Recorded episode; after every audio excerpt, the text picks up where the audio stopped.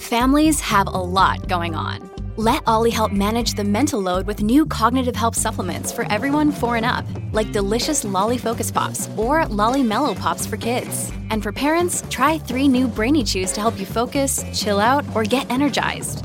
Find these cognitive health buddies for the whole fam at olly.com. That's O L L Y.com. These statements have not been evaluated by the Food and Drug Administration. This product is not intended to diagnose, treat, cure, or prevent any disease. Good Risings. I'm Colin Bedell. Today is Thursday, December 9th, and this is The Rising Sign.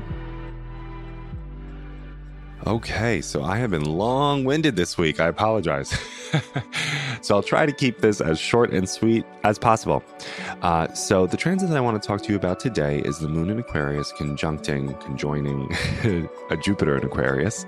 So, it's the moon Jupiter conjunction in Aquarius. And the simple question is how does your spirituality influence and be applied in your relationships?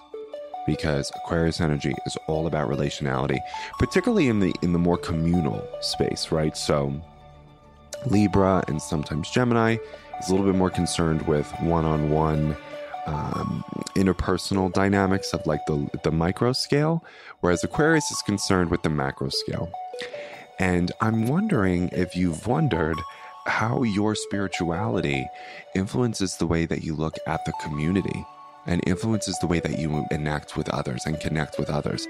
I was just reflecting on how, frankly, grateful I am that I was born, bred, and buttered in New York because it exposed me to such a wide and deep survey of other people. So I was constantly around and had to socially adapt, not always successfully, but I was inspired to socially adapt to a wide range of people. And so I credit New York as the place for that experiment to really be understood in my life. But then I really credit my spirituality for allowing me to talk to so many different kinds of people and listen to so many different kinds of people and understand them as well.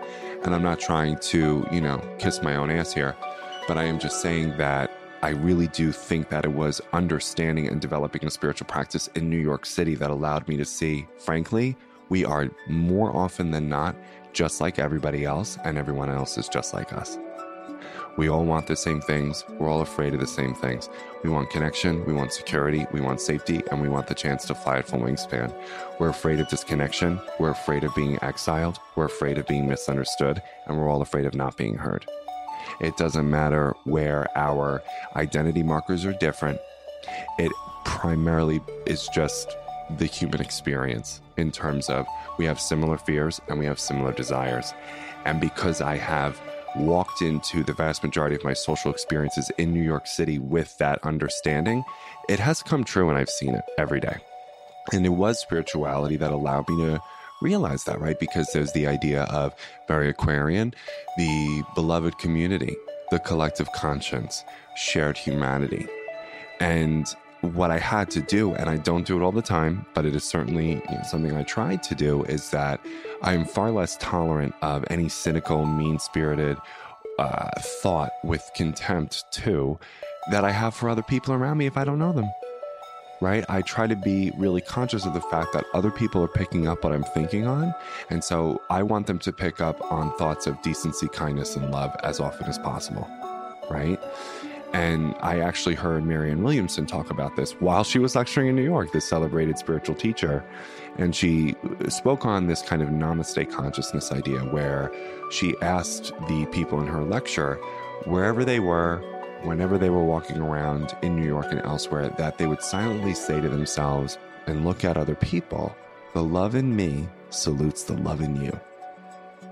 And she asked us to do it all the time, especially when we were triggered, especially when we were like feeling claustrophobic on the F train, you know, especially when we needed to regulate our nervous system. We would silently say, The love in me salutes the love in you.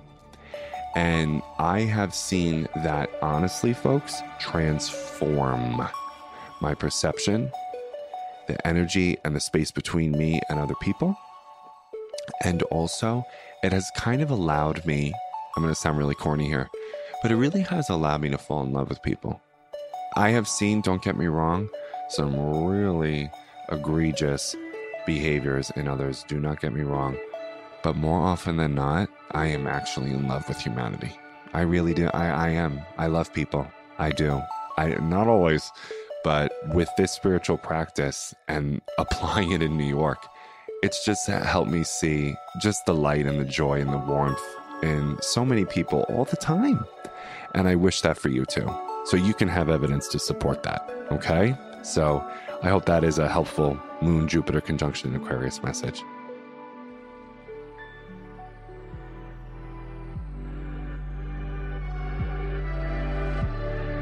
I'm Colin, and you can find me at Queer Cosmos. Thank you for listening to Good Risings. If you enjoyed this podcast, please let us know by leaving a review because we love hearing from you. Have a great day, everyone. Bye.